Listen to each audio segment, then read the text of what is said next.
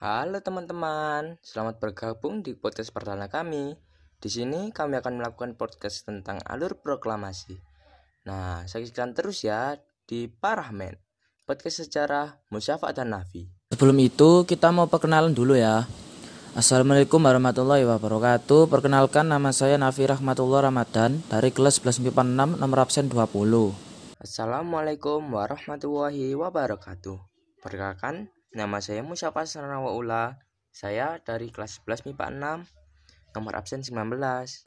Kronologi peristiwa proklamasi kemerdekaan Indonesia dimulai dari terdesaknya Jepang pada Perang Dunia Kedua hingga Soekarno dan Muhammad Hatta memproklamasikan kemerdekaan Republik Indonesia.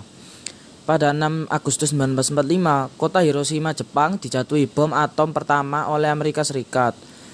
Pada 7 Agustus 1945, BPUPKI dibubarkan dan dibentuk PPKI.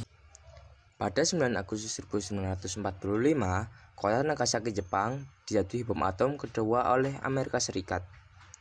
Dan pada 12 Agustus 1945, Soekarno, Muhammad Hatta, dan Rasiman Widyoningrat ke Dalat bertemu Marsikal Tarauji yang menegaskan Jepang akan menyerahkan kemerdekaan kepada bangsa Indonesia.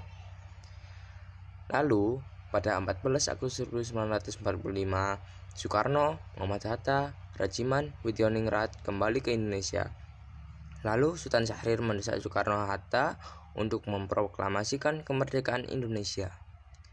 Dan pada 15 Agustus 1945, Jepang menyerah tanpa syarat ke sekutu dan terjadi kekosongan kekuasaan atau disebut dengan vacuum of power di Indonesia. Nah, itu teman-teman Sekian dari podcast kami. Mohon maaf bila terdapat salah kata. Wassalamualaikum warahmatullahi wabarakatuh. Terima kasih teman-teman.